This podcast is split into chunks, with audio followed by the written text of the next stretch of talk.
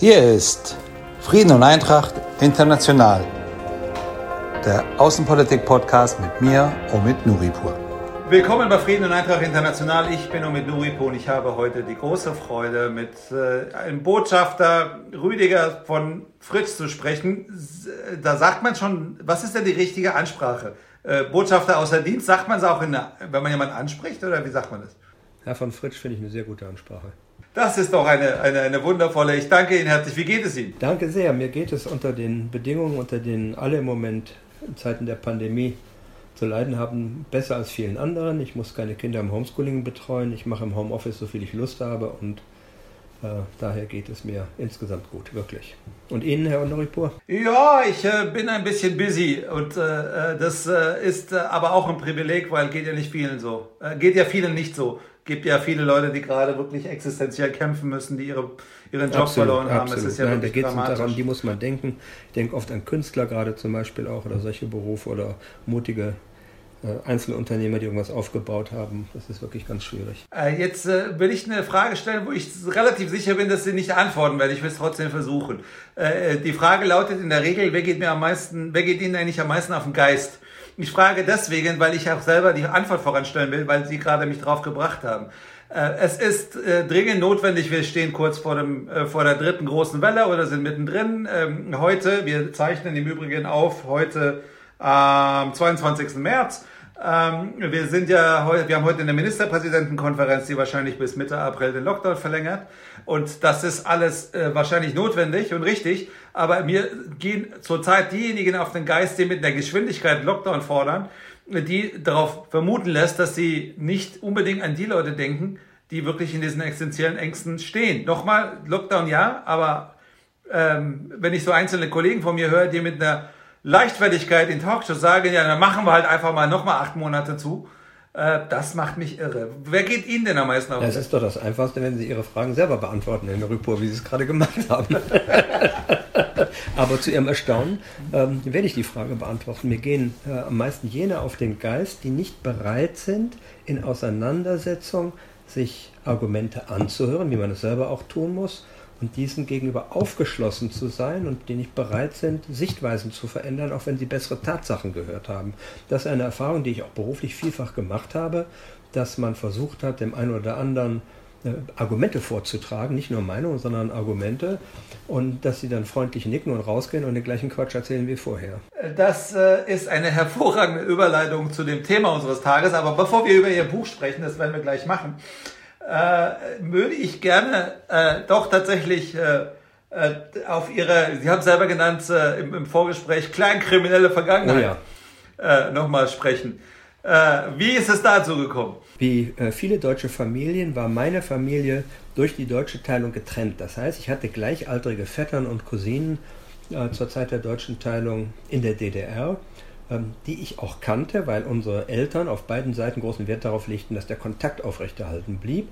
Und so hat sich 1973 ein Vetter aus Thüringen auf verschlungenen Wegen an mich gewandt, kurz vor seinem Abi. Ich hatte meines gerade abgelegt und sagte, verkürzt gesagt, hol mich hier raus. Er und zwei seiner Freunde wollten aus der DDR in die Bundesrepublik äh, fliehen. Das war der Vorlauf. Und daraus wurde eine ziemlich abenteuerliche Fluchtgeschichte, die als Buch, die Sache mit Tom, eine Flucht in Deutschland, auch äh, niedergelegt worden ist als Buch. Und äh, die letztlich darin bestand, dass wir 19, 20 Jahre alt im Westen, das waren vor allem mein Bruder und ich, ähm, uns einen Weg überlegt haben, um diesen drei jungen ähm, Männern den Weg in die Freiheit des Westens zu bahnen. Und das ist am Ende erstmal gescheitert, aber dann doch gelungen mit Hilfe verfälschter westdeutscher Reisepässe, die diese drei bekommen haben. Wir haben uns mit ihnen in Bulgarien getroffen, da konnten sie hinfahren, sozialistisches Ausland, wir konnten aus der Bundesrepublik hinreisen und mit diesen verfälschten Pässen, in denen die erforderlichen Visa und ihre Fotos drin waren, äh, konnten sie in den Westen, sprich die Türkei, ausreisen. Und diese Pässe habe ich selber von Hand gefälscht. Insofern haben Sie mit dem Hinweis auf kleinkriminelle Vergangenheit völlig recht. Ich würde bei einer, ich nenne das, ich meine das bei einer solchen Heldentat natürlich nicht kleinkriminell sagen, wenn Sie es nicht vorher gesagt hätten. Ähm, das ist wirklich, aber, aber das ist doch ein Riesenrisiko. Ich meine, ich, das Problem ist ja, ähm, dass die allermeisten Leute, die das nicht erlebt haben, wie das ist mit Grenzen, die geschlossen sind, mit, mit Visa-Abteilungen, die überlaufen sind, mit, mit Pässen, die dich ausgehändigt haben, die nur offene Grenzen kennengelernt haben, die haben mir, glaube ich, keine ja. Vorstellung, wenn man vom Mauerschützen und, spricht. Und da hinzu kommt auch noch, sie wissen auch nicht, was es heißt, Heimat zu verlassen. Davon können Sie äh, sprechen. Und das äh, war natürlich für die, die Jungen aus der DDR insofern ähm, nicht unähnlich, als dass sie ihre ganzen persönlichen Beziehungen hinter sich gelassen haben. Familie, Freunde, alles und nicht wussten, ob sie die je würden wiedersehen können. Ja, das Risiko war groß, die Gefahr war groß, aber in der Abwägung, tun wir das oder tun wir es nicht, haben wir eigentlich keinen Moment gezögert zu helfen, denn ähm, sie machen sich äh, zwar rechtlich schuldig, in den Pässe fälschen, das äh, ist wohl wahr, aber sie machen sich, und das fanden wir viel gravierender, moralisch schuldig, wenn sie nicht helfen, wo sie helfen können. Und die Abwägung war gegenüber einem solchen Unrechtsstaat, wie es die DDR war, ähm, eine einfache. Es gibt ja einen alten Spruch eines, äh, ich glaube Herodot hat das mal geschrieben, ähm, das größte Unglück ist, ist Heimatverlust.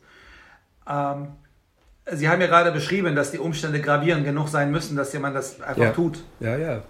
Daraus ergibt sich aber, aber jetzt, um jetzt mal auch mal eine, eine mittelmäßig gute Brücke zu Ihrem Buch zu schlagen, ähm, Sie haben das Buch ja geschrieben, wenn ich es richtig weiß. Ähm, da gab es den Fall der Vergiftung von Nawalny noch nicht oder das war quasi in den Endzügen. Gab es das schon? Äh, ich habe das in dem Buch aufgreifen können. Das Buch ist vergangenen Oktober erschienen, sodass ich sozusagen den ganzen Ursprung der Geschichte mit habe einbauen und bewerten können. Ja. Aber, aber ich frage deswegen, weil sehr viele Leute, die ich kenne, sich einfach die Augen gerieben haben, als er dann, nachdem er halbwegs wiederhergestellt war, gesagt hat, so, jetzt gehe ich wieder zurück nach Absolut, Russland. das ist äh, eine völlig richtige Frage, die man stellt. Warum macht er das? Er weiß doch, in welche Gefahr er sich begibt. Und es war ziemlich offensichtlich, was geschehen musste. Denn diese Provokation konnten die russischen Machthaber sich nicht gefallen lassen. Aber er ist ein durch und durch ähm, machtbewusster Mensch, der äh, entschlossen ist, ähm, ja nicht nur selber Macht auszuhelfen, üben, sondern, das würde ich schon unterstellen wollen, seinem Land zu helfen. Und er weiß im Rückblick, dass jene, die versuchen, dies von außen, aus dem Exil zu tun, ähm, nur in der Regel eine sehr geringe Wirkung entfalten können. Ein ganz bekanntes Beispiel ist Michail Chodorkowski, der viele Jahre in Russland inhaftiert war und jetzt mit nicht unerheblichen Mitteln, soviel ich weiß, versucht, aus dem Ausland Einfluss zu nehmen, aber bei weitem nicht die Wirkung erzielt wie Nawalny. Und er hat sich gesagt, wenn ich in einer so extremen Situation, in der ich auch persönlich so herausgefordert bin durch die Gefährdung meines Lebens, etwas bewirken will, muss ich bereit sein, mich zum Märtyrer zu machen. Das ist sozusagen ja seine Überlegung wohl gewesen. Denn auch im Gefängnis bin ich eine ständige, vorhandene, in Russland vorhandene Provokation für die russische Macht. Jetzt kommen wir aber zu sehr vom Buch weg. Zu Nawalny werden wir sicher nochmal zurückkommen müssen. Das geht ja, glaube ich, gar nicht anders. Das Buch, liebe Leute, ich kann das herzlichst empfehlen. Ich sage, ich lehne dich jetzt mal aus dem Fenster. Das, das von den Büchern, die ich kenne, ist es das beste Russlandbuch zurzeit auf dem Markt. Äh, und äh, hochaktuell heißt Russlands Weg. Der Untertitel ist als Botschafter in Moskau. Sie arbeiten ja dort quasi ihre Zeit, ihre Dienstzeit dort äh, der in unglaublich spannenden, in Anführungsstrichen, im guten wie im schlechten Zeiten äh, gefallen ist, dort ab. Äh, das prägnanteste, äh, was man sich ja sofort merken kann, ist ja der Zirkelschluss am Anfang und am Ende. Das Treffen mit Putin. Äh, Sie, äh, die erste, erste Frage, ist das normal, dass der äh, russische Präsident unter vier Augen den deutschen Botschafter empfängt? Nein, also Botschafter werden normalerweise nicht von Staatsoberhäuptern oder Bundeskanzlern oder Regierungschefs äh, empfangen. Ähm, die Gesprächspartner sind Minister, deren Vertreter, Berater des Präsidenten und andere mehr. Dies war schon eine besondere Geste. Bei anderer Gelegenheit, ähm, kurz bevor ich ausreiste, hatte ich die Möglichkeit, dem Präsidenten zu sagen, ich würde das Land verlassen und wollte mich äh, heute damit von ihm ganz kurz verabschieden. Er sagte, nein, dann müssen wir uns noch mal sehen. Und so kam es zu diesem Gespräch kurz vor meiner Ausreise. Und ich habe ihm in dem Gespräch das naheliegend gesagt, dass ich die Tatsache dieses Gespräches als Geste gegenüber meinem Land empfinde, dass ich trotz sehr unterschiedlicher Auffassung zu dem zugrunde liegenden Konflikt ähm, doch ständig bemüht, diesen im Dialog mit friedlichen Mitteln im Gespräch zu lösen. Und das hat er äh, freundlich nickend so auch dann, würde ich sagen, bestätigt. Äh, Sie äh, haben, äh, beschreiben ja relativ lebhaft dieses Gespräch, was ja äh, total spannend ist, was auch, ich finde, eine super Klammer ist fürs Buch. Aber ich muss jetzt noch einmal zu was Aktuellem kommen. Äh, es gab dieser Tage ein Interview, wo jemand auch von seinem persönlichen Gespräch mit, mit Putin beschreibt, nämlich der US-Präsident. Der, der erzählt, wie es war als Vizepräsident und auch als vorher als Senator, wie er immer wieder nach Moskau gekommen ist, Putin häufig erlebt hat. Ähm, das ist, schlägt ja extrem hohe Wellen. Wie empfinden Sie das? Wie haben Sie das wahrgenommen, dieses Interview? Ähm, das war sehr gezielt. Äh, der amerikanische Präsident ist, ich weiß nicht, 50, 60 Jahre in der Politik und weiß ganz genau, was er sagt, so unterstelle ich mal. Er weiß auch, wie man mit Suggestivfragen von Journalisten umgeht, denn als solche könnte man ähm, die äh, Frage seines Interviewpartners empfinden. Ich habe mir diese Sequenz angehört, das heißt, der Präsident weiß, was er sagt, er hat es also gezielt getan. Ähm, und daraus kann man Rückschlüsse ziehen auf die Vorstellung des amerikanischen Präsidenten, welche Absicht er verfolgt, mit Russland umzugehen. Und ich würde auch sagen, welchen Stellenwert Russland heute in der amerikanischen Außenpolitik einnimmt. Und um das vielleicht ganz kurz fortzusetzen, denke ich, dass er selber zwei Hauptherausforderungen definiert hat, nämlich zum einen das Verhältnis zu den Partnern zu reparieren und mit denen wieder gemeinsam handeln zu können, dabei ist er ja auch unterwegs, und zweitens das Verhältnis mit China auszurichten. Das ist die große Herausforderung der amerikanischen Außenpolitik. Und wenn man diese sehr provokante Äußerung sieht und andere Ankündigungen, bei gleichzeitig, das ist interessant, der Bereitschaft, über bestimmte Themen zu reden. Die reden über Klima, die reden über Abrüstung, die haben sogar ein Abrüstungsabkommen schon verlängert. Dann sieht man, dass ein Stück weit äh, möglicherweise in der amerikanischen Analyse Russland da oben irgendwie gar nicht mitspielt. Das müsste der Rückschluss sein, den man in Russland sieht, also mit China und den europäischen Partnern, sondern ein Stück weit ja, man ist versucht zu sagen, in amerikanischer Sicht vielleicht so etwas wie ein Störenfried ist, den man irgendwie unter Kontrolle halten muss. Und der erstmal eine klare Ansage. Unbeschadet der Tatsache, um das hinzuzufragen, ob es klug ist, sowas zu sagen. So, jetzt, jetzt stell, mache ich jetzt mal einen Advokat Diaboli. Die Frage lautet ja, äh, ist, äh, ist Putin ein Killer? Halten Sie Putin für einen ja, jetzt Killer? kommt die mit der gleichen Suggestivfrage wieder, wieder amerikanisch. Ja, genau. Und die, und, die, und, die, und die Antwort ist I do. So, jetzt haben wir äh, viele, viele Fälle, bei denen, sagen wir mal, das System um den Kreml herum ähm, äh, zumindest äh, sehr stark Indizien äh, produziert hat, bei denen man das Gefühl hat, da geht es gezielt um, äh, um äh, die Geschichte, äh, um darum tatsächlich Leute ausgeschaltet werden. Ich teile 100% die, die, die ihre Einschätzung, dass das jetzt sagen wir mal für die Weltordnung und für den Weltfrieden nicht hilfreich ist, wenn Staatschefs so übereinander reden. Aber ist das falsch? Wir haben in der Vergangenheit gelebt, dass es, äh, erlebt, dass das nicht unbedingt zielführend ist. Nicht? Also um ein Beispiel zu nehmen aus der jüngeren Vergangenheit, ähm, ich habe selten erlebt, dass zwei Staatsoberhäupter sich derartig mit äh, Beleidigungen überziehen, die also weit unterhalb der berühmten Gürtellinie sogar gehen, wie der russische Präsident Putin und der türkische Präsident Erdogan, als sie 2016 wegen des Abschlusses eines russischen Kampfjets durch die türkische Luftwaffe aneinander gerieten. Das eskaliert das Ganze und dann sozusagen bäumen die sich voneinander auf und dann finden sie wieder zueinander. Aber um zu der zugrunde liegenden, ihrer zugrunde liegenden Frage zu kommen, wie es um die Verantwortung bestellt ist, ähm, tue ich mich sehr schwer, mir vorzustellen, dass Dinge beispielsweise wie der Anschlag auf Alexei Nawalny in Russland geschehen, ohne dass es von oberster Stelle und sei es aus dem Umfeld des Kreml oder so sanktioniert ist. Da gibt es keine Alleingänge. Denn jeder, das muss man sich klar machen, der versuchen wollte, einen Alleingang zu unternehmen in dieser Hinsicht, kann sich nicht sicher sein, ob das gerade die Zustimmung des Kreml findet und ob er nicht deswegen möglicherweise selber gravierende Folgen haben wird. Also ist jeder vorsichtig und wird das nicht ohne oberste Zustimmung tun. So ist äh, der Aufbau der Macht dort strukturiert. Ihr Buch ist ja ein äh, Plädoyer für Dialog. Klammer auf, nochmal für alle, die jetzt erst zuhören, ich teile alles, was Sie sagen. Ähm, aber wie, wie, wie erkläre ich das jetzt äh, den Leuten, wie das zusammenpasst? Ein Dialog und eine solche Struktur. Wir müssen Verschiedenes gleichzeitig tun. Daraus muss unsere Politik bestehen.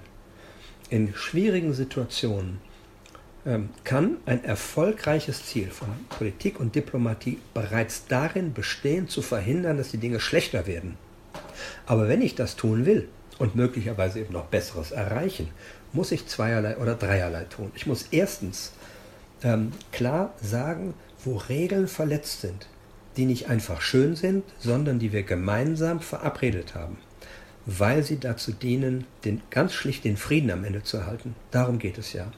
Und letztlich ein gedeihliches Zusammenleben zu ermöglichen. Und ich muss angemessen darauf reagieren. Deswegen finde ich, dass das Mittel der Sanktionen auch richtig ist. Zweitens, wir müssen gleichzeitig unser Interesse deutlich machen, dass wir, unbeschadet dieser zugrunde liegenden Kontroverse, bereit sind, unsere Differenzen im Dialog auszutragen und gemeinsam zu konstruktiven Lösungen zu kommen. Und drittens sollten wir deswegen alle Mittel nutzen, die wir rechts und links der politischen Kernkontroverse haben, um beieinander zu bleiben. Was meine ich? Den Dialog der Zivilgesellschaften fördern, die in unseren Ländern unterstützen, den Wissenschaftsaustausch befördern, kulturelle Begegnung und, und, und, und, und.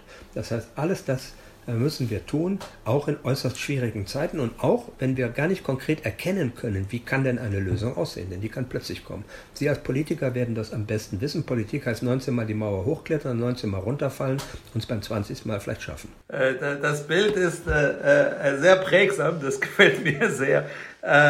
Und ich bin auch gut gepolstert fürs Runterfallen, da haben Sie, haben Sie recht. Ich äh, und äh, es ist ja, ich muss es jetzt mal hier so sagen, es gibt ja diesen Pappkameraden seit 2014, man müsse ja mit Russland reden. Ich muss einfach sagen, wir reden ja, wo es geht mit Russland. Äh, vielleicht reden wir nicht in den richtigen Formaten miteinander, vielleicht reden wir nicht in der richtigen Ansprache. Aber ich weiß nicht, wie oft ich in Runden gesessen habe, wo wir mit Vertreterinnen Vertreter der russländischen Föderation geredet haben, geredet haben, geredet haben. Meine Feststellung ist dennoch, äh, und ich rede gleich, wir können hier gerne einfach mal jetzt, also Sie haben ja fast, äh, ich glaube, alle Themen, bis auf ein, zwei, die aber sich danach ergeben, haben ja auch in Ihrem Buch auch angesprochen, der Kontroverse.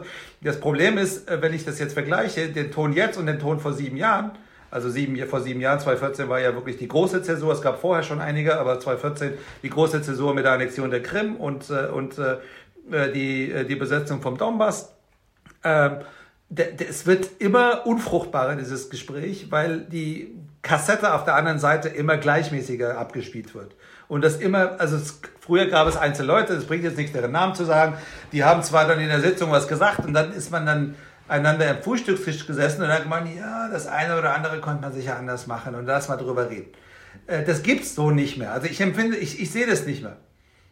Äh, deshalb, ähm, ähm, wie nimmt man, woher sollen wir jetzt eigentlich die Kraft nehmen, die Geduld nehmen, diese, diese zunehmend gleichtönig werdenden, äh, äh immer währenden Gespräche, wo man das Gefühl hat, mit, man redet mit einem Kassettenrekorder auf der anderen Seite zu reden. Wir haben auch, oder ich habe auch 2014 nie die Erfahrung machen dürfen, dass man sich nach sehr kontroversen Gesprächen hingesetzt hat nach dem Motto, wir stellen jetzt mal unsere Kassettenrekorder ab und reden mal beim Bier vernünftig miteinander. Wie kommen wir denn hier wieder raus? Nicht? Ähm, das war immer offiziell, es war immer offiziell. Gleichwohl hören sie sich schon zu und sie lernen den anderen zu verstehen. Das sind ja intelligente und, und auch professionelle und gute Leute auf der anderen Seite, die ähm, ihre Argumente einordnen können und ihre Sichtweisen und die sie möglicherweise auch überraschen können. Eines der ersten Gespräche, das ich 2014 gesucht habe, war mit dem russischen Verteidigungsminister. Ähm, der selber hat das dann delegiert an seinen Vize, was ich erwartet hatte. Mit dem habe ich auch gesprochen. Das war übrigens der jetzige Botschafter in Washington, der gerade zurückberufen worden ist, war damals stellvertretender Verteidigungsminister. Das Erste, was er mir sagte, sagte er, ich finde das erstens unglaublich, dass Sie überhaupt mit mir reden. Ähm, und zweitens, dass Sie auch noch bereit sind, ähm, dass ich das anschließend öffentlich bekannt gebe, dass wir miteinander geredet haben. Ja, aber selbstverständlich, als Botschafter ist das meine Aufgabe. Und dann hört jemand Ihnen ganz anders zu. Ähm, und die Alternative dazu, sich den Kassettenrekorder nicht mehr anzuhören, ist ja das Gespräch einzustellen und den anderen überhaupt nicht mal mehr zu kennen und diese vielen Kanäle nicht haben, die sie sich ja auch erschlossen haben, weil sie nach Russland gefahren sind. Und ich habe viele Gespräche geführt, immer wieder auch mit den gleichen, auch Politikern, die natürlich ähm, in der Duma oder so im Parlament am Anfang mit den Kassettenrekorder abgespielt haben, aber mit denen sie irgendwann schon in differenziertere Gespräche kommen können und wo sie zumindest auf der anderen Seite das Bewusstsein erwecken können, wir sind nicht auf Krawall aus. Wir sind nicht auf Konflikt aus, nicht auf Kontroverse. Wir wollen langfristig beieinander leben, aber ihr könnt nicht mit uns beliebig Karussell fahren. Ähm, und wenn diese Grunderkenntnis vorhanden ist, haben sie schon eine Basis. Und dann noch einmal, mag es darum gehen, dass sie in einer gegebenen Situation dafür sorgen, dass es nicht schlimmer wird und die Instrumente das ist dann der Dialog, unter anderem behalten, um die Voraussetzungen zu haben, dass es in Zukunft besser werden kann wieder. Also steht der Tropfen vom festen Grund aus? Nein, also das kann auch sein, dass im Moment der Tropfen auf dem heißen Stein verpufft. Ja, also es ist nicht unbedingt, dass der den Stein höhlt. Aber Geschichte ist lang und windungsreich. Oft haben mir russische Gesprächspartner gesagt, ach, die Krim rücken in 100 Jahren noch nicht raus. Dann habe ich immer gerne Erich Honecker vom Januar 1989 zitiert, die Mauer steht noch in 100 Jahren. Ja? Geschichte ist lang und windungsreich. Äh, ich habe äh, manche russische Kollegen, äh, Diplomaten gefragt, was hätten Sie mir denn 1988 als junger sowjetischer Diplomat auf die Frage geantwortet, wer wird in fünf Jahren der russische Botschafter in Riga sein? Sie hätten mich wahrscheinlich an eine anschlägige Anstalt verwiesen. Fünf Jahre später war die Sowjetunion zerfallen, es gab Russland, es gab das widerstandene Lettland und es gab einen russischen Botschafter in Riga. Und darauf müssen wir vertrauen. Ich finde, dass uns manchmal, das ist wenn man mal versucht es zu sagen, gibt es irgendwas typisch Deutsches, dann ist es eines dieser Dinge. Uns fehlt manchmal die Bereitschaft, an Lösungen zu glauben für Probleme, die wir heute kennen, aber an Lösungen, die wir eben uns heute noch gar nicht vorstellen können. Und meine Empfehlung an manchen ähm, in Berlin ist immer, reden Sie ab und zu mal mit einem Ingenieur. Ingenieure sind Menschen, die immer glauben, sie kriegen alles gelöst wir wollen vielleicht gar nicht alles immer so gelöst bekommen, wie die Ingenieure das wollen, weil sie noch ein tolles Kernkraftwerk bauen können oder sowas.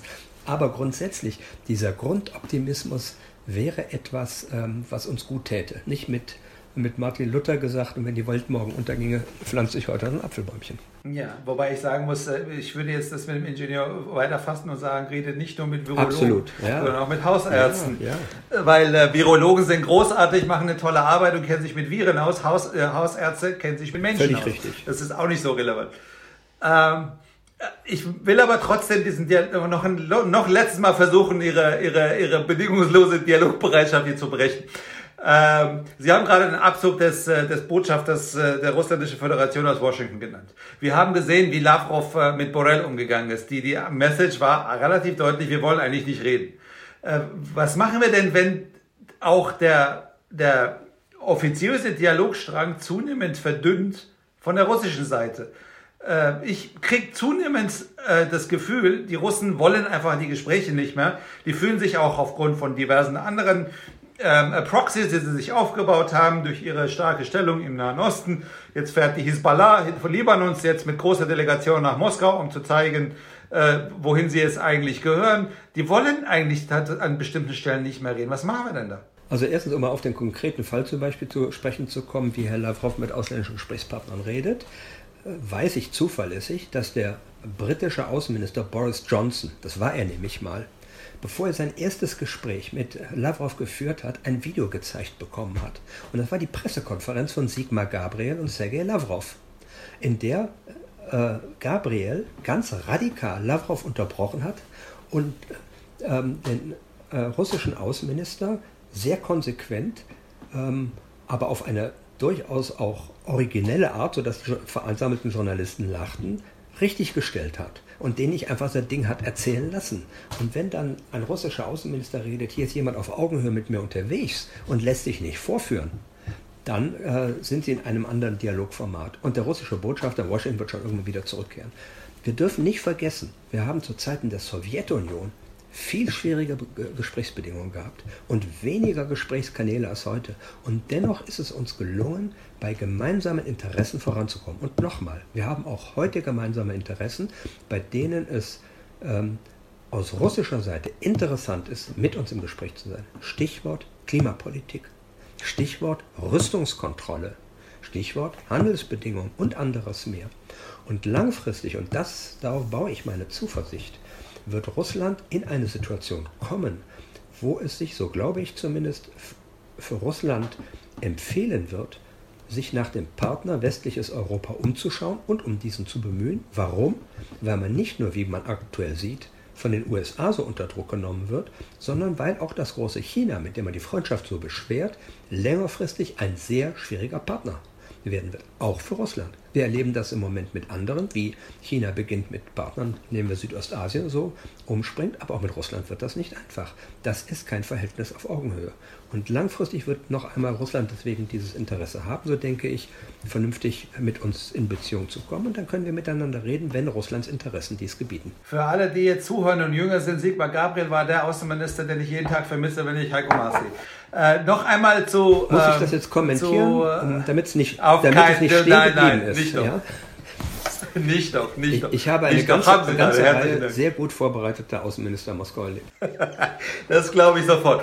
Ähm, danke für die Vorbereitung. Äh, zu den Kooperationsfeldern müssen wir dringend noch kommen. Sie haben die gerade genannt, äh, das ist ganz zentral.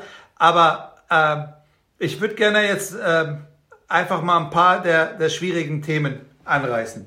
Geschichte. Sie haben jetzt relativ viel auf Geschichte rekurriert.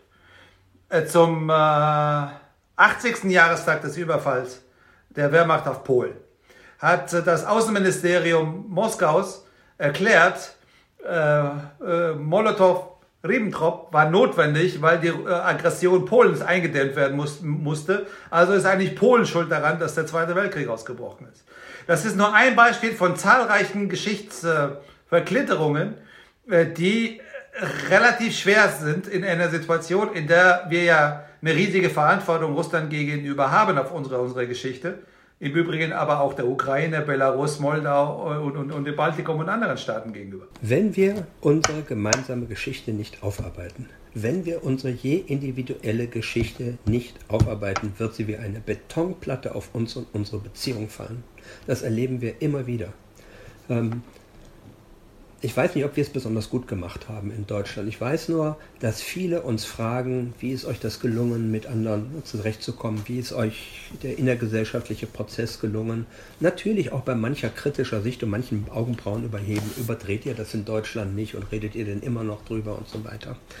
Ähm, aber wir erleben eben, dass die unaufgearbeitete und unausgesprochene Geschichte uns mit am meisten in unseren Beziehungen beschäftigen kann. Ich habe einen, russisch, einen polnischen Intellektuellen kennengelernt, den ich ungeheuer geschätzt habe, Jan-Józef Lipski, ähm, der sehr mit den deutsch-russischen, äh, mit den polnisch-russischen, den polnisch-deutschen Beziehungen sich beschäftigt hat. er hat einen großartigen Satz gesagt. Er hat gesagt, wir können über alles miteinander reden, solange jeder von seiner Schuld spricht. Das kann ein Ausländer einem Deutschen sagen, das kann ein Deutscher nicht unbedingt einem Ausländer sagen. Aber der Grundsatz ist sehr gut. Wer hat eigentlich was vielleicht nicht ganz richtig gemacht? Und dann kommen wir zueinander. Und da hat Russland natürlich ähm, eine große Schuld gegenüber Polen. So wie Deutschland das hat. Und ich glaube, wir sind damit umgegangen. Es gab Ansätze im polnisch-russischen Verhältnis, aber die sind, wie Sie richtig skizziert haben, wieder zurückgenommen worden. Aber was steckt denn dahinter? Dahinter steckt eine tiefe Kränkung der russischen Führung, wir haben es ganz viel mit Psychologie zu tun, dafür, dass bevor diese schlimme Schuldzuweisung, von der Sie gesprochen haben, ausgesprochen wurde, die polnische Führung beschlossen hatte, den russischen Präsidenten nicht zum Jahrestag der Befreiung von Auschwitz einzuladen. Und es war die Rote Armee, die Auschwitz befreit hat. Im Übrigen im großen Umfang mit ukrainischen Truppen auch und so weiter oder Truppen aus der Ukraine. Aber jedenfalls, und das hat eine so tiefe Verletzung bedeutet, weil der Sieg über den Faschismus das große Identitätsinstrument der jetzigen Führung ist, dass man drei doppelt zurückgeschlagen hat und eben darauf verweist, dass Polen sich beim Münchner Abkommen auch ein Stück der Tschechoslowakei einverleibt hat und anderes mehr. Und da hilft nur eines, die Wahrheit klar und deutlich auszusprechen und anzusprechen im Verhältnis miteinander diesen Diskurs, den Sie eben angesprochen haben, und war das äh, der Molotow-Ribbentrop leider notwendig, habe ich erlebt in einer Pressekonferenz von Präsident Putin und der Bundeskanzlerin 2014. Da wurde er gefragt, wie er das heute sieht, und dann hat er ungefähr so argumentiert. Und dann sollte sozusagen, war der Sprecher des Präsidenten schon unterwegs, die nächsten Journalisten aufzurufen, hat die Kanzlerin das Mikro an sich gerissen und hat gesagt, halt, halt, halt sie wollte hier nochmal was hinzufügen. Damals habe es ein geheimes Zusatzabgekommen gegeben und so weiter und so weiter. Ich habe hinterher Anrufe bekommen von meinen Kollegen aus den baltischen Staaten und den anderen Betroffenen. Vielen Dank, dass jemand das mal öffentlich dem russischen Präsidenten gesagt hat. Die Wahrheit wird euch freimachen. Das bedeutet das zum Beispiel Satz der Bibel, den ich ja. ganz entscheidend finde. Das bedeutet zum Beispiel, dass bei den jährlichen äh, äh, Zelebritäten, die es gibt, in Torgau, äh, in Torga haben das erste Mal äh, die Amerikaner und äh, die Vertreter der Roten Armee einander gesehen und einander die Hand geschüttelt. Eben ist notwendig ist darauf hinzuweisen, dass wir äh, wissen, wie groß die, die Leistung der Roten Armee, die äh, sehr, sehr, sehr stark russifiziert natürlich war und auch von den Russen getragen wurde, war. Aber dass wir wissen, dass zum Beispiel, dass der Verband, der auf dem Foto zu sehen ist, alles Ukraine sind. Ähm, und dass es merkwürdig ist, dass nur die russische Fahne da immer grundsätzlich hängt und dass nur der russische Botschafter dort reden darf. Also äh, in der Roten Armee haben und in der sowjetischen Bevölkerung die größten Verluste, die Zivilverluste, sprechen wir von denen zuerst, erlitten die Menschen in Weißrussland, in der Ukraine und im Westen der heutigen russländischen Föderation.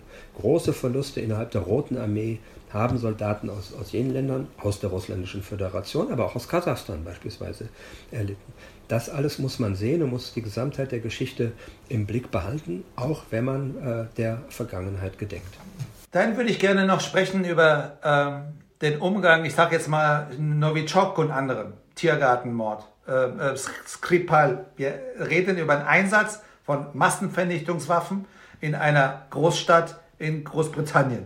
Und natürlich Nawalny. Äh, wir haben, äh, erst gab es große Fassungslosigkeit jedes Mal, dann gab es äh, Konsultation und Sanktionen und dann gab es, den, äh, dann gab es eine, eine harsche Antwort aus Moskau und eine Zeit später gab es dann den nächsten Fall. Wie kann man diese, diese, diesen Zirkel brechen? Bei der Reaktion ist eines, glaube ich, ganz wichtig, dass wir als der sogenannte Westen, das ist ja so ein bisschen kumulativer, nicht präziser Begriff, nicht nur entschlossen, sondern auch geschlossen reagieren. Das ist ganz wichtig, um auf der anderen Seite das Signal deutlich zu machen, hier habt ihr es mit uns allen gemeinsam zu tun. Das bedeutet allerdings auch, und das wissen Sie als Politiker, Kompromiss. Denn die Vorstellungen, wie man reagieren sollte, sind unter 27 europäischen Partnern recht unterschiedlich.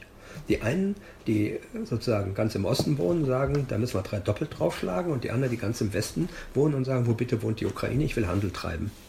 So, das heißt, wir müssen, wenn wir eine gemeinsame Antwort finden wollen, was ich für entscheidend halte, natürlich auch immer sozusagen uns auf einen gewissen Konsens einigen, der nicht immer ganz befriedigend ist. Zweitens ist es aber richtig, und das haben wir ja getan, dass wir in dem richtigen Verzicht darauf, auf die Anwendung von Gewalt selber mit Gewalt reagieren zu wollen, auf das nächststärkste Mittel greifen, nämlich den Einsatz von Sanktionen. Und auch bereit sind, die zu eskalieren.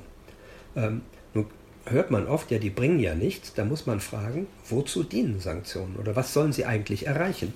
Und man darf nicht vergessen, dass sie nicht nur darauf zielen, das Verhalten einer anderen Seite zu verändern, das ist mit das Schwerste, sondern in einer gegebenen Situation Weiterungen zu verhindern. Denken wir mal zurück an 2014 und stellen uns vor, die Europäische Union hätte sich auf die Hände gesetzt und gesagt, ach, das ist ja interessant, was da im Osten passiert sollen die Russen sich doch ein Stück von der Ukraine nehmen, vielleicht darf es noch ein Viertel mehr sein, ja.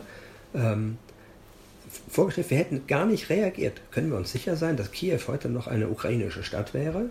Das heißt, es zeigt sich im Rückblick, dass Sanktionen sehr wohl etwas bewirken, so schwer es ist, das Verhalten einer anderen Seite zu verändern. Aber auch das ist möglich. Und wer hat das bewiesen? Der russländische Präsident. 2017 hat er die Türkei in einer Massivität mit Sanktionen überzogen, nach dem bereits erwähnten Abschluss dieses Flugzeuges, dass am Ende der türkische Präsident salopp gesagt auf Knie nach Moskau gekommen ist, weil nämlich er keine russischen Touristen mehr bekommen hat, er keine Agrarexporte mehr machen konnte, seine Bauunternehmen vor die Wand fuhren in Russland und, und, und, und, und. Das heißt, wer sagt, Sanktionen bringen doch nichts, plädiert im Grunde genommen dafür, sie jenseits dessen, was bei uns auch rechtlich zulässig ist, massiv anzuspitzen. Ähm, und es gibt ja noch, noch einen Effekt von, von Sanktionen, was man, was man vielleicht äh, so halblaut sagen kann. Äh, es gibt ja Themen, die Europa spalten. Energie, äh, Finanzströme, äh, die Frage von, von Aufnahme von, von Menschen in Not und die Angst vor Russland. Und äh, naturgemäß, in Anführungsstrichen, ist es ja so, je mehr man nach Westen kommt, nimmt diese Angst ja ab. Während man, wenn man in Riga ist äh, und dort spricht, es offensichtlich ist, dass es äh, sehr, sehr indizienbasierte und auch historisch sehr begründete Ängste gibt. Und diese Sanktionen sind auch ein Adressat genau dieser Ängste. Und damit tragen sie auch dazu bei, die Europäische Union einfach zusammenzuhalten an einer ganz schwierigen Frage. Völlig richtig. Das ist auch ein ganz wichtiger Punkt. Dass wir zueinander stehen und auch die Interessen der anderen immer mit im Kopf haben. Nicht? Seit 2014 haben sich insbesondere Deutschland und Frankreich gemeinsam bemüht, diesen Konflikt, dessen Opfer die Ukraine geworden ist, es ist ja nicht der Ukraine-Konflikt, ähm, zu lösen. Und meine beständige Botschaft in Moskau und die aller anreisenden Politiker ist immer gewesen, ja, sie haben ja mit dem deutschen Botschafter das zu tun, aber Deutschland vertritt die Interessen von 27 und wir äh, rückkoppeln uns in der Frage und versuchen alle mal an Bord zu behalten. Okay, nächster Konflikt, die Krim. Äh, Donbass haben Sie jetzt gerade äh, angesprochen, das ist schwer genug und da geht es ja hoch und runter und das ist nicht so einfach die Krim. Ich erinnere mich an eine Dialogrunde mit, äh, mit äh, Counterparts auf der anderen Seite, wo einmal dann einer meiner deutschen Kollegen äh, etwas frustriert gesagt hat, wie wäre es denn, wenn wir bei, bei der Krim uh, we agree to disagree, einfach erstmal feststellen, dass wir Dissens haben, um dann voranzustreiten. Das nahm keinerlei äh, Zustimmung auf der anderen Seite in Anspruch. Die sagten, nee, das geht auf keinen Fall. Wir reden erst dann weiter, wenn ihr zugebt, dass die Krim russische. Äh, das ist ein bisschen so wie Nixon goes to, China. Äh, und äh, solange äh, ähm, er nicht äh, bereit ist zu akzeptieren, dass er über Taiwan nicht reden kann, man nicht weiterkommt. Ja, das ist völlig inakzeptabel. Ähm, das Letzte, was Ostmitteleuropa braucht, sind russisch-deutsche Verständigung über Territorialfragen. Und das wäre ja bereits die Konzession zu sagen, ja okay, also das gehört jetzt erstmal euch, jetzt lass uns mal über was anderes reden. Das geht gar nicht. Es geht auch nicht, dass wir Lösungsvorschläge machen und sagen, die kann doch die halbe Krim der Russen schenken und was. No way. Deutschland hält sich da raus, was die Regelung von Territorialfragen angeht. Der Einzige, der dazu Vorschläge machen darf, ist die Ukraine. So. Und da kann man sich darüber auseinandersetzen, äh, ist das realisierbar. Was die Gestaltung gegenwärtiger und absehbarer Politik angeht, müssen wir deswegen auf dem Standpunkt beharren, den Sie skizziert haben. Lass uns einig sein, wir sind uns nicht einig in der Frage. Das war mein ständiges Bemühen in Moskau. Äh, und wie Sie richtig sagen, wurde das ständig unterlaufen, bestritten, negiert. Und man muss in jeder Ecke aufpassen, dass nicht sozusagen kriechend das Ganze ausgehöhlt wurde, weil plötzlich in jeder Delegation russischer Wissenschaftler unbedingt der äh, Präsident der Krim-Uni mit dran sein musste oder so. Und dann haben wir gesagt, nein, dann findet es nicht statt. Das werden wir auch faktisch nicht akzeptieren. Und dann kommt ein besonders perfides Instrument, ähm, dann wird gesagt, ach, die armen Menschen auf der Krim, die bekommen keine Visa äh, für die Europäische Union oder sowas. Ähm, warum gebt ihr denen keine Visa? Äh, nun, wer hat denn die Krim annektiert? Wir oder die Russländische Föderation? Und selbstverständlich können sie Visa für äh, die Europäische Föderation haben, beziehungsweise sie brauchen sie gar nicht, denn sie sind ukrainische Bürger und können mit einem ukrainischen Pass ohne Visum bei uns einreisen. Ich will noch, noch eine Baustelle aufmachen. Äh, zunehmend verschlechtert sich die Situation für Journalisten und ihre Arbeit dort. Äh, nicht nur für russische im Übrigen, sondern auch für die ausländischen Korrespondentinnen und Korrespondenten. Ähm, es gibt Appelle, es gibt äh, Besorgnisäußerungen, aber das führt ja nicht dazu, dass es besser wird. Im Gegenteil, wir erleben ja seit Jahren, dass äh, jede freie Berichterstattung, zum Beispiel von öffentlich-rechtlichen, sofort bombardiert wird von, von haufenweise Trollanrufen im Programmrat von, von öffentlich-rechtlichen, wo gesagt wird, ja, okay, da war eine russische, äh, da war ein russischer Panzer mit einer russischen Flagge und da waren russisch sprechende Menschen in russischen Uniformen drin in, in, in, in Luhansk. Woher wisst ihr aber, dass das Russen waren? Wo sind eure Beweise? So, und, und das hat ja eine Zeit lang gedauert, bis da irgendwie halbwegs eine Arbeitsweise gefunden wurde. Aber das ist ja offensichtlich, ähm, dass äh, ähm, die Arbeitsweise von Journalisten auf der einen Seite eingeschränkt wird, während wir jetzt auf der anderen Seite Berichte haben, dass Russia Today nicht nur staatlich ist als, als, äh, als äh, Berichterstatter, sondern äh, weit mehr als das. Äh, wie gehen wir damit um? Zwei Aspekte Ihrer Frage. Der eine, wir müssen uns stärker klar machen, dass die Russländische Föderation es als Mittel ihrer Politik, als wichtiges Mittel ihrer Politik bestimmt hat, eine hybride Auseinandersetzung zu führen mit Trollangriffen, mit Desinformation, mit ähm, vielen Methoden einer Auseinandersetzung, die für uns schwer zu führen ist, weil wir uns nicht auf die gleichen Mittel einlassen wollen, die wir aber zumindest aktiv benennen und offenlegen müssen. Und da sind wir ganz gute Schritte gegangen. Ich verweise nur auf diesen Dienst der Europäischen ähm, Union, EU versus Disinfo heißt die Seite, wo ständig offen und nachgewiesen wird, offengelegt und nachgewiesen wird, wie im Cyberraum insbesondere diese Auseinandersetzung, wie Sie sagen, mit Trollen und anderen geführt wird. Was die Arbeitsbedingungen von Journalisten angeht, ich bin laufend im Kontakt mit deutschen Korrespondenten in Moskau, mit den Vertretern deutscher politischer Stiftungen, Nichtregierungsorganisationen. Für alle wird es im Moment schwerer. Und es wird immer suggeriert, man sei dort ein Rechtsstaat und da werden irgendwelche neuen Rechtsinstrumente geschaffen, um denen allen das Leben schwerer zu machen. Also um nur ein Beispiel zu nennen, aktuell für Journalisten, ähm, wenn sie die russländische Föderation verlassen, dürfen sie nur aus nachgewiesenen dramatischen, familiären, humanitären, was weiß ich, Gründen wieder einreisen. Sprich, der Korrespondent, der auch für den Konflikt in Armenien zuständig ist, für die Berichterstattung aus Weißrussland, kann gar nicht mehr dorthin fahren, äh, sondern muss bleiben und die Arbeit wird insgesamt schwerer.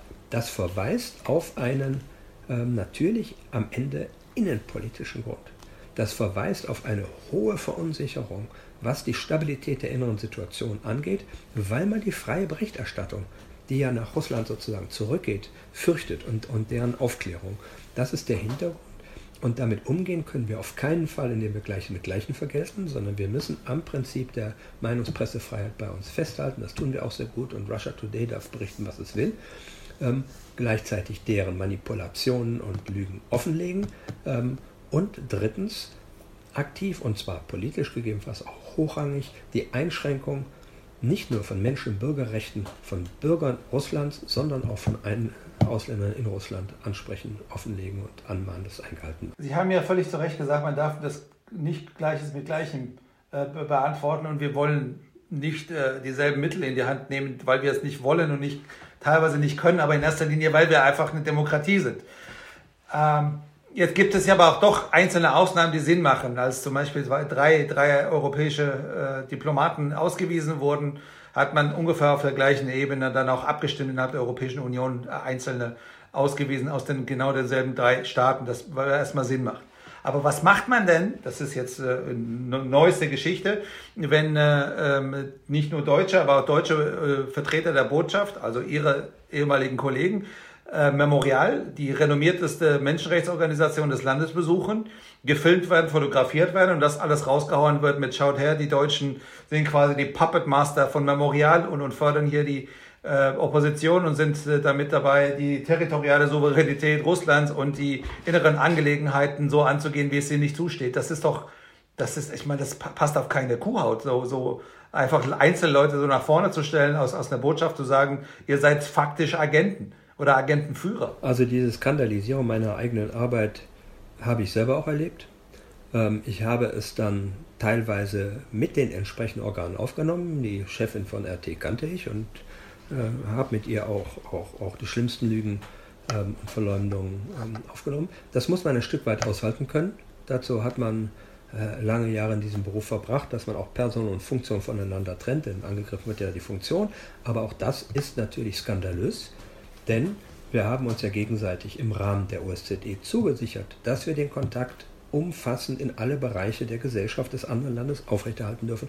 Bis dahin ein längst vergessenes Protokoll einer Moskauer OSZE-Konferenz, dass wir die Arbeit unterstützen dürfen von Nichtregierungsorganisationen in anderen Ländern, nicht nur die der eigenen, also unserer politischen Stiftung dort, sondern auch von Memorial und so weiter. Das darf uns ähm, oder sollte uns nur äh, anspornen, diese Skandalisierung, am richtigen Weg festzuhalten und solche ungeheuer wichtigen Organisationen wie Memorial, die die Geschichte aufarbeiten, einfach versuchen, die Wahrheit über das, was geschehen ist, zu sagen, weiter zu unterstützen, uns zu ihnen zu bekennen. Ich bin zum Memorial auch grundsätzlich gefahren mit der Fahne vorne am Auto, was man sonst ja nicht unbedingt tun muss, aber um klar und demonstrativ zu sagen, das unterstützen wir, natürlich immer in Absprache mit den Betroffenen. Man muss ihnen die Stange halten. Sie wertschätzen das unbedingt. Nehmen wir ein anderes Beispiel. Ähm, Elena Milaschina ist eine äh, ähm, hochverdiente russische Journalistin, die für die eine wenig unabhängigen Organe arbeitet, die es noch gibt, Novaya Gazeta, und die sehr mutig aus Menschenrechtsverletzungen in Tschetschenien, Verfolgung Homosexueller und anderes dort berichtet. Der haben wir den deutsch-französischen Menschenrechtspreis verliehen öffentlich, offensichtlich empfangen bei uns mit großem Brimborium, wenn nötig. Und dadurch werden Menschen ein Stück weit geschützt, natürlich nicht endgültig. Ähm, und wir müssen auch dann eben immer wieder politisch diese Dinge ansprechen, wenn solche Skandalisierungen, Verleumdungen, Beschwernisse der Arbeit ähm, äh, erfolgen.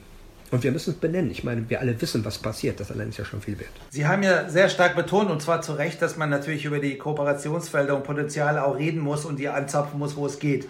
Deshalb werde ich jetzt mal schnell machen, auch weil wir nicht mehr viel Zeit haben und dafür definitiv zu wenig jetzt leider Zeit haben. Sie haben drei Bereiche genannt. Das eine war Rüstungs äh, Rüstungskontrolle, das erklärt sich von selbst. Das zweite war Handel. Nach der Krim gab es äh, die, Konferenz von Davos. Dort hat äh, Frau Merkel ja angeboten, Freihandels äh, eine Freihandelszone von Vladivostok bis nach Lissabon? Der Antwort, grob gesagt, aus dem Kreml war Niet. Wie kommen wir denn dahin, dass der Handel dort tatsächlich, und Sie haben ja beschrieben, wie der gebraucht wird, wie der notwendig ist, äh, wie er im, im nationalen Interesse Russlands ist, florierenden Handel mit der EU zu treiben. Wie kommen also wir denn er läuft und funktioniert ja. In den letzten Jahren haben deutsche Unternehmen sehr substanziell in der Russländischen Föderation investiert. Russische Unternehmen sind bei uns äh, ähm, aktiv. Russland verkauft 70 Prozent seines Gases äh, in den Westen Europas. Man stelle sich immer vor, was das für eine Dimension ist, welche Bedeutung das hat äh, für den russischen Haushalt. Und ähm, die Eurasische Wirtschaftskommission, die ein wenig so vergleichbar ist der Europäischen Kommission, nämlich die Vertretung des Zusammenschlusses einiger zentralasiatischer Länder Russlands, Weißrusslands, hat ein großes Interesse, miteinander ins Gespräch zu kommen. Und da müssen Sie ganz unpolitisch ganz unten anfangen und sagen, jetzt setzen wir uns hin und regeln mal über technische Standards, reden über Vorschriften für Produkte. Dadurch erleichtern Sie Freihandel und dann können Sie langfristig Schicht für Schicht ein Verhältnis aufbauen, in dem Sie eines Tages dahin kommen, dass ein freier Handel tatsächlich möglich ist. Das ist natürlich in einem Land wie Russland von Interesse, weil man in so großem Umfang exportiert. Äh, das zweite Thema, nee, das dritte Thema, was Sie angesprochen haben, war Klima. Jetzt fällt mir gerade auf, dass, äh, dass wir ja doch eine Kontroverse hätten haben können über Nord Stream, aber ich weiß nicht, ob wir es zeitlich hinkriegen, weil ich in sieben Minuten leider äh, eine Konferenz leiten muss, äh, digital. Aber, aber lassen wir uns über Klima reden. Einer ihrer besten Leute aus Moskau hat mir eine DVD empfohlen, die ich mir angeguckt habe und wo ich wirklich weit, obwohl er mir erklärt hat, was ich sehen würde vorher, einfach nur noch mit offenem Mund davor saß, Russland von oben. Quasi ein Drohnenflug von... Äh, eben von, äh, von St. Petersburg nach Vladivostok. Wo man am Anfang schöne pittoreske Dinge sieht, dann wird es langweilig und irgendwann kommt man dort, wo eigentlich Permafrostboden ist und man sieht nur noch Sümpfe. Ähm, das, äh, Russland ist ja eines, am, der, am, eines der am härtesten vom Klimawandel betroffenen Länder der Welt. Da ist doch ein riesen Kooperationsbedarf und, und Notwendigkeit. Wie kommen wir da rein? Äh, zwei Punkte. Erstens zu diesem spannenden Film, von dem Sie sprechen. Russland von oben ist die teuerste Dokumentation, die das ZDF je produziert hat. Sie haben nur die Zusammenfassung gesehen. Das sind sechs Folgen auf 45 Minuten, glaube ich. Und ist die am meisten gesehene Dokumentation. So viel zu dem Stichwort und dem Vorwurf aus Russland. Oft, ihr berichtet immer nur schlecht über uns. Das zeigt nämlich die ganze Schönheit, Größe und den Eindruck dieses Landes. So, zweiter Punkt. Ähm, Russland erlebt ganz konkret vor Ort praktisch, was Klimawandel bedeutet. Wir haben letztes Jahr eine riesen Katastrophe erlebt, weil ein gigantischer Öltank im Norden ausgeflossen ist. Warum? Weil er auf Pfeilern im Permafrostboden stand. Die sind schlicht weggesumpft durch die Erwärmung, weggebrochen, der Tank ist zerbrochen und alles war in der freien Natur. Davon gibt es viele Beispiele. Russlands ganze ähm, Öl- und Gastrassen durch den Norden leben davon, dass sie auf Permafrostboden stehen. Ähm, und diese Erwärmung ähm, ist in Russland sehr bekannt und deswegen gibt es die Bereitschaft im Rahmen von Paris, sich über solche Fragen zu versuchen zu verständigen. Natürlich kommt Russland von einem anderen Ausgangspunkt, weil es ein Produzent und Verkäufer fossiler Energieträger ist. Das ist das Wirtschaftsmodell. Und äh, deswegen muss man versuchen, in solchen Gesprächen äh, zu zwei Punkten zu kommen. Nämlich erstens, lass uns in der Bedrohungen, die aus dem Klimawandel für uns resultieren, konkret zusammenarbeiten und zweitens uns darüber austauschen, wie kann man zu einem Wirtschaftsmodell kommen, das davon wegkommt, fossile Energieträger zu verkaufen. Ich habe noch eine total abseitige Frage zum, zum Schluss. Ähm, und äh, ich fürchte, wir kriegen die kontroversen Themen nicht mehr, nicht, nicht mehr hier ausgearbeitet. Äh, und ich glaube, das hat folgenden Grund. Der Grund ist, äh, Sie haben gerade ja die Schönheit und die Größe des Landes genannt, äh, egal wie das mit dem Kreml ist. Äh, also Sie sicher weit mehr, weil Sie das Land ja weit mehr kennen und Sie ja jahrelang gelebt haben. Es tut mir einfach leid, ich komme nicht herum, das zu sagen, ich liebe Russland. Es ist einfach ein fantastisches Land mit ganz, ganz großartigen Leuten. Und alles, was Sie sagen, da sprudelt ja genau diese Zuneigung raus. Und deshalb äh, bei aller Notwendigkeit von, von, von Dissonanzen, Ansprache ist das einfach, einfach schön. Aber meine letzte Frage ist die folgende. Äh, ich weiß nicht, ob Ihnen schon mal die Frage gestellt hat. Ich habe zwei Bücher gelesen, die, die mir sehr geholfen haben die letzten Jahre. Beide waren von Anatoly Sabchak. Die Messer in meinem Rücken und für ein neues Russland. Er war ja sowas wie der Mentor des jungen äh, Putin. Und diese Bücher sind ja sehr spannend und der war ja nicht irgendjemand, der war ja der, der erste Großoligarch aus St. Petersburg, muss man glaube ich also sagen. Wie viel Subchak steckt heute, das ist vielleicht etwas, was nicht viele Leute hier mitverfolgen können, was wir, wie viel Subchak steckt in Putin? Naja, Anatoly Sobchak, Tochter Xenia Sobchak, spielt äh, in der russischen äh, Öffentlichkeit, in der Politik eine nicht unbedeutende Rolle und ähm, gehört nicht zu den Lieblingen des Kreml. Das ist im Grunde genommen ein Stück weit die Antwort auf Ihre Frage. Jeder ist natürlich von seiner Vorgeschichte geprägt. Ähm, der russische Präsident hat auf die von Ihnen gestellte Frage, so ähnliche Frage, einmal gesagt, einmal KGB, immer KGB. Ich glaube, das Das ist die entscheidende Prägung. Aber ich will Ihnen nochmal danken, dass Sie sozusagen zum Schluss unseres Gesprächs auf den Punkt gekommen sind, dass wir bei aller Kontroverse nicht vergessen dürfen, was für ein großartiges Land das ist. Mit Menschen mit schwierigen Schicksalen, einer Geschichte, für die wir mit äh, große Verantwortung haben und einem Reichtum, der Natur und auch vor allem der Kultur und der wissenschaftlichen Leistung. Denken wir nur an diesen Impfstoff, der aus irgendeinem blödsinnigen Grund ständig skandalisiert wird, wo wir uns durchaus auch auf Augenhöhe begegnen können. Und das sollten wir versuchen. Und ich habe, als 2014 nach Russland gegangen bin, mir von vornherein eines gesagt, und das ist mir auch gelungen, ich werde mir meine Sympathie zu Russland nicht kaputt machen lassen alles, was ich sage, würde dieses großartige Schlusswort nur schmälern. Deshalb bleibt mir nur noch ein Riesendank an Sie, Herr von Fritsch. Äh, ich glaube, das war nicht nur für mich sehr lehrreich. Liebe Leute, schaltet wieder ein, wenn es wieder heißt Frieden und Eintracht International. Herzlichen Dank für das gute Gespräch.